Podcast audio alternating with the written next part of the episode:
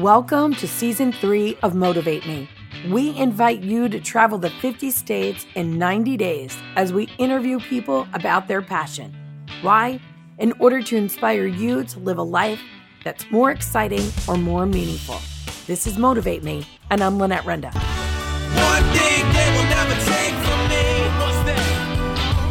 It's my passion, that is everlasting. They try to tell me that it was me, but I don't believe them, 'cause I am everlasting. So ladies and gentlemen, for those of you who cannot see us and can only hear us right now, just know that I am in one of the coolest places ever. I am in North Dakota. What town, Jenna, are we in exactly? We are south of Mandan, which is Bismarck-Mandan. They're connected, right? Separated by a river. So yeah, we're just south of Mandan. Right, Bismarck, North Dakota area. Yep. And we are on a firing range. Okay, so who am I? I just shot a gun. Girl from New Jersey. Just shot a gun. How did I do, Jenna? Great. Fabulous. She got a bullseye, which is like unheard of, even when you've been practicing forever. So great.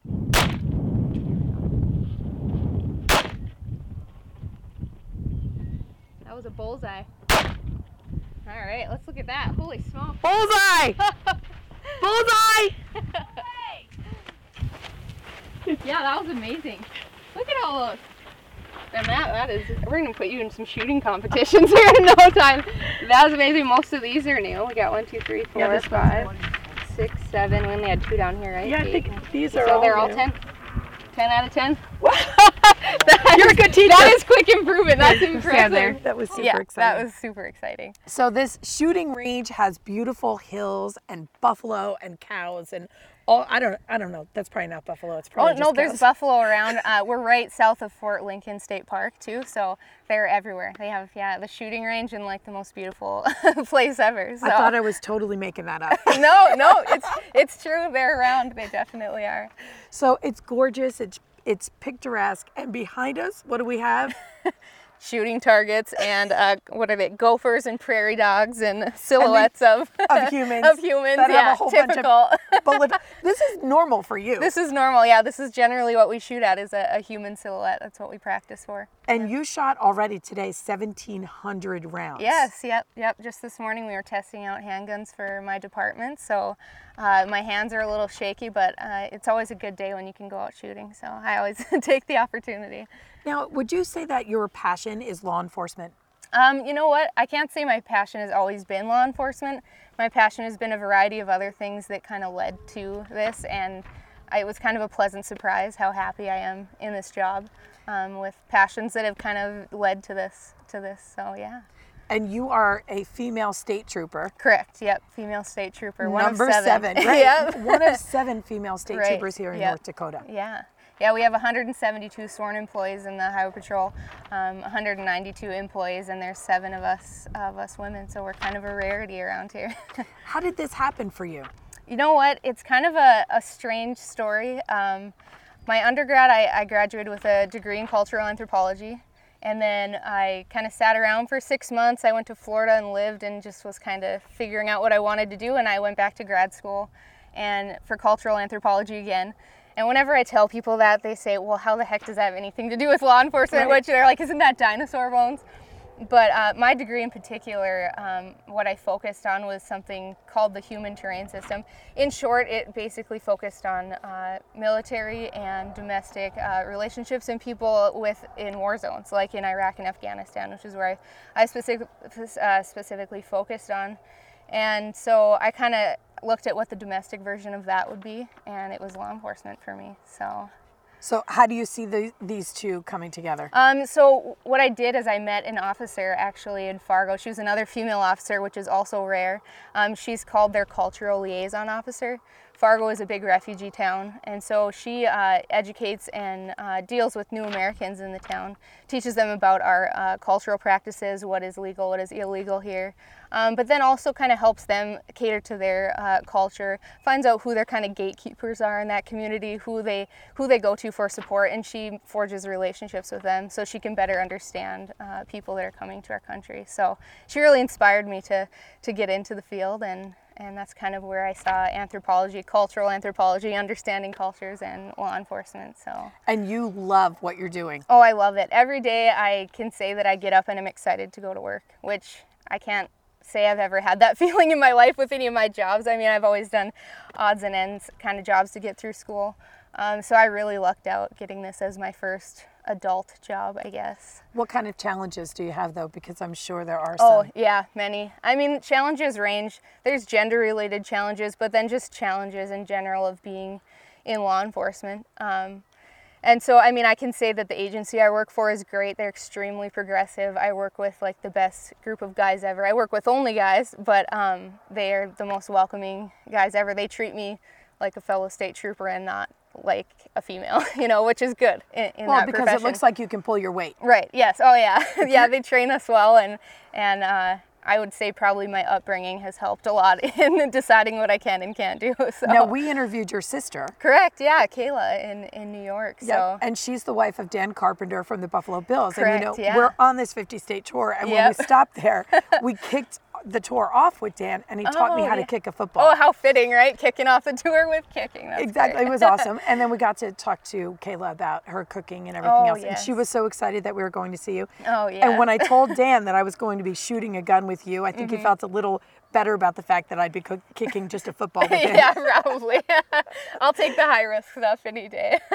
When you think about this last year, because something else that's super cool is today, right now today, your one-year anniversary at the department, which means what for you? Which means that I officially have my job. I guess in law enforcement in North Dakota, you have to work for 1 year with your agency. It's like work probation to make sure you're a good fit and you like the job and everything and else. And you're capable. And capable. Right, exactly. They want to, you're monitored closely as a law enforcement officer, which is great. And so they just monitor you closer on that first year and make sure that you're doing okay, everybody else is doing okay with you. And so today's 1 year and I officially have my job, I guess. Congratulations. So thank you. When I found that out, I was so excited that we were here to celebrate that with you. So thank you so much. On that. Yeah, I realized on the drive here and it made the day a little brighter, I guess. It was great. So if we have other women specifically who are out there listening to this interview here today. Yep. And they're thinking that law enforcement might be something that they'd be interested in. Yeah. What should they think about seeing as their day-to-day life? Like, what can they envision? Well, I mean, it depends on the agency that you go into. I can speak from, of course, the state trooper side of things, but we also work with sheriff's departments and PDs, and we have the same job but a different job. As a state trooper, our specialties are, of course, working traffic, but that's focusing on things like DUIs involving alcohol and drugs. And our main specialty is actually crashes, injury crashes, regular property crashes, and also fatality crashes, of course. That's kind of what we're known for, is that person showing up on the doorstep, which isn't a great job to have.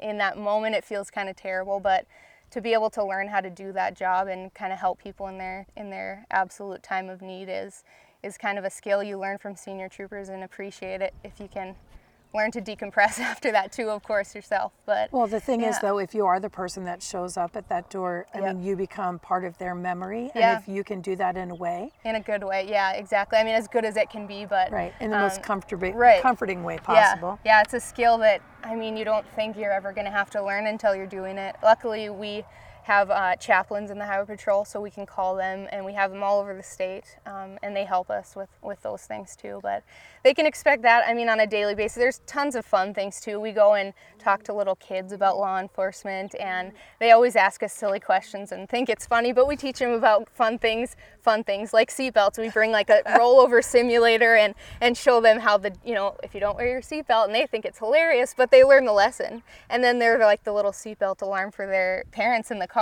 Mom, you don't have your seatbelt on. And so it's fun to see them down the road, and they remember you, of course. And how should somebody explore this field, though, if they're thinking about it? I would say the absolute best way, and I would imagine it's this way across the entire country, is to do a ride-along. And even if you're not necessarily interested in doing the job of law enforcement, but just to understand what it's about, just contact a police department, sheriff's office, state troopers, and ask if you do that? Yeah. Any community member, you just call in, basically ask to sign up. They'll assign you with a trooper or a police officer, and you can say, I want to go for 1 hour, I want to go for the whole shift, and you jump in the front seat and go with us. That's amazing. On everything. That is amazing. So yeah. Wow, maybe we should have done that. Yeah, I know. I should have recommended. That would have been, yeah, super fun. Although this was a lot of fun. I really gained a lot from learning how to shoot a gun today. Seriously, a lot of confidence. Yeah. And you know, just God forbid I ever had to do that. Right. Yeah, it's important just to know how they work, the mechanics of one, and it is fun, of course, to throw some stuff downrange and see your results on a piece of paper, a bullseye nonetheless. And you know, if you ever had like something go on in your past, yep. You know, and you got to do this, and you feel like a little vengeance. Exactly, yes. Well, it's a good release of energy. I mean, you just, it's like cheap therapy. $14 a box instead of $100 an hour, right? So to execute then, if somebody says, okay, I did this ride along, I want to take the first step, what should they do then? Look at the criteria for the department, or kind of maybe go on a ride along with a trooper, with a sheriff's deputy, and with a police officer and a police department, because we all do different jobs. Police departments are running to calls constantly. They're reactive instead of proactive a lot of the times because they do get such a high volume of calls. We are more proactive because we can go out and look for stuff instead of responding to as many calls in a day. Sheriff's deputies do a lot of stuff. I mean, they do everything, and a lot of paperwork too. They're the ones who serve warrants and everything like that. So do one with each person if you can. And then look at the criteria. In the state troopers in North Dakota, at least, we require quite a bit more education than a lot of other agencies do. But also look at the benefits packages. I mean, it seems small, but it is big in the long run of things. And all those things combined kind of will help kind of point you in the right direction. That's what I did, at least, is look at the criteria. And I mean, look at the pay too. There's always a huge difference between departments. It depends on state too, but all those things combined, and that can kind of get somebody started on the track. So now, as a female trooper, first of all, congratulations on your engagement. Thank you so much. And we talked briefly about the fact that, you know, women, female troopers, and families, and having babies, and what are your thoughts on that, and how do you see that playing out with other people, including yourself, possibly? It's so tough. We just had a women's work group. They just started it this year. They see what the future holds for the agency, and they want even more women incorporated into that. Like I said, I work for like the best agency ever because they're so focused in making it good for everybody, and they see how, I mean, we're equal to our male counterparts, but we have different needs, and so do the males. But in our side of the sense, we can't get away from like carrying a baby. That's our job for, you know, 9 to 10 months.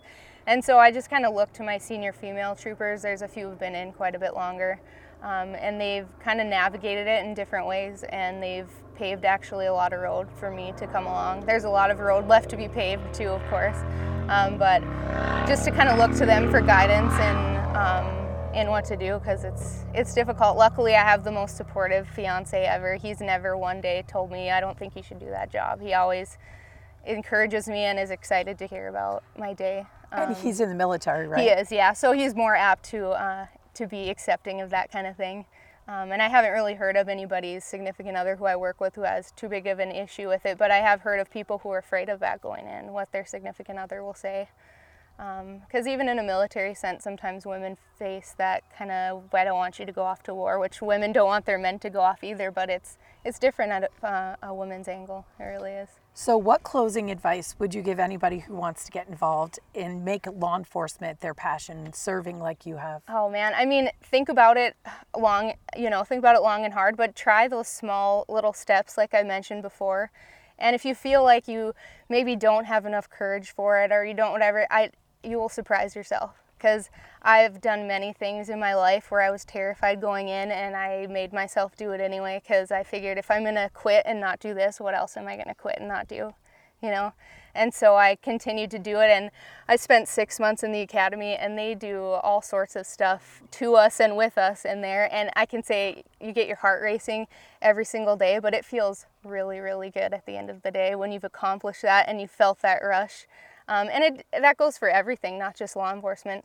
Start with something small, and it's going to lead up to something a lot bigger. So, well, if you're in Facebook, if you're on there and you can be a part of our private group, I'd love to, absolutely. Then everybody who would like to ask you questions there, they can. Please get a hold of me. My name on there is Jenna Lark. It's my middle name. It's kind of my pseudonym for Facebook, being in law enforcement. I learned quickly that I was looked up quite a bit by people that I had come into contact with. So this is a group I trust, so feel free to contact me on there, and I'll absolutely love to talk to anybody about any of it. Yeah. I want to thank you and your husband so much for serving. Oh, thank you so much. Thank you for keeping us safe. I feel safe here in North Dakota knowing you're out there. Good. So. Thank you so much. I appreciate that. It's been awesome. Oh, thank you so much. Thank you so much.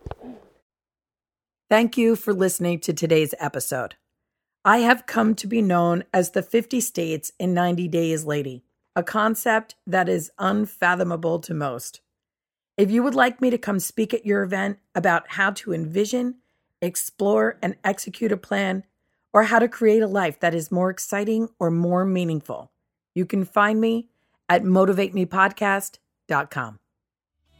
And the world keeps turning and I just keep moving along.